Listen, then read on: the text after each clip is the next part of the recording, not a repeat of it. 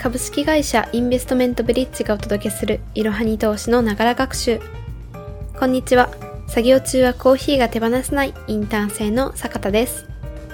このポッドキャストでは、スマホ時代の投資、企業分析メディアいろはに投資の記事をもとに、投資の基礎知識から最近のトレンドまで幅広くご紹介いたします。通勤時間などの隙間時間でながら学習をして様々な知識をつけていきましょう。本日ご紹介する記事は4月13日に公開した2021年版量子コンピューターとはその仕組みや量子暗号通信との違いを解説です。まず最初にこの記事の結論を3点ご紹介いたします。量子コンピューターとは量子の性質を用いて高速で計算できるコンピューター。量子暗号通信とは量子コンピューターでも解読が困難な暗号技術アメリカや中国を中心に世界中で量子科学技術の研究が進められている。それでは記事本文に入っていきましょう。私たちの未来を変えるとまで言われ最近テクノロジー分野で話題になっている量子コンピューター量子暗号通信をご存知でしょうか？今回はテクノロジー分野が苦手な方にもわかりやすく、量子コンピューターの仕組みや注目されている理由を解説していきます。量子コンピューターとは、量子の性質を使うことで現在のコンピューターより処理能力を高めたコンピューターです。ただ、量子コンピューターと聞いて、そもそも量子ってと疑問に思った方も多いかもしれません。まず、量子とは、物質を形作る原子や電子のようなとても小さな物質やエネルギーの単位のことです。その大きさはナノサイズのために私たち人間の目には見えません。量子の世界では私たちが高校で習う物理学の常識が当てはまらないような現象が起こります。マクロな物体がどのような運動をするのかを扱う理論体系を古典力学、一方でミクロな世界で起こる物理現象を扱う理論体系を量子力学と言います。つまり常識では理解できないような量子の性質を使うことで現在のコンピューターよりはるかに処理能力を高めることを可能にしたのが量子コンピューターですでは量子コンピューターと従来のコンピューターは何が異なるのでしょうか？一言で言えば量子コンピューターの方が計算スピードが速いです。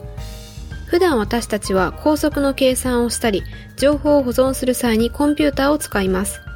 しかし情報社会が複雑化するにつれて従来のコンピューターでは解決できないような問題が発生してしまっています。そこで注目されているのが量子コンピューターです。量子コンピューターは量子ビットが0でも1でもあるという重ね合わせの状態をうまく利用することで計算が高速でできるようになっています従来のコンピューターではビットと呼ばれる最小単位0 1のどちらかを用いて情報処理を行います。それに対し量子コンピューターは量子ビットと呼ばれる最小単位0、1のどちらも取りながら情報処理を行います。量子コンピューターは桁違いの計算処理能力を有しているので数えきれないほどのパターンの中から最適なパターンを導き出すことができます。では実際にどう活かせるのでしょうか有名な例として巡回セールスマン問題があります。巡回セールスマン問題とは、セールスマンが複数の家を巡回し、出発地点に戻る場合、どのような順番で回れば最短時間で戻ってこれるかという問題です。巡回セールスマン問題のような組み合わせ最適化問題は従来のコンピューターで計算するのに時間がかかってしまいました。しかし、量子コンピューターであれば高速で計算することが可能です。このように量子コンピューターを活用すれば、物流業界や社会インフラ、医療や農業などに潜む組み合わせ最適化問題を今までにないスピードで解決できるとされています。さらに、配送コストダウンや既存薬の改良、資産運用にも役立つと言われています。では、量子コンピューターの危険性とは一体何なのでしょうか？量子コンピューターには数多くの可能性もありますが、危険性も含まれます。それはセキュリティリスクに関する問題です。その危険性や量子暗号通信との違いを知りたい方は、説明欄記載の URL よりいろはに投資の記事をぜひご覧ください。本日の息抜き。量子コンピューターや量子暗号について聞くと未来の話だと思っていたことがすぐそこに迫っていることがわかります。これからの科学技術にとってもワクワクしますよね。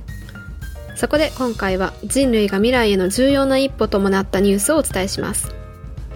4月22日、最新の探査ローバーパーサビアランスが火星の大気から酸素を生成することに成功したと NASA が発表しました。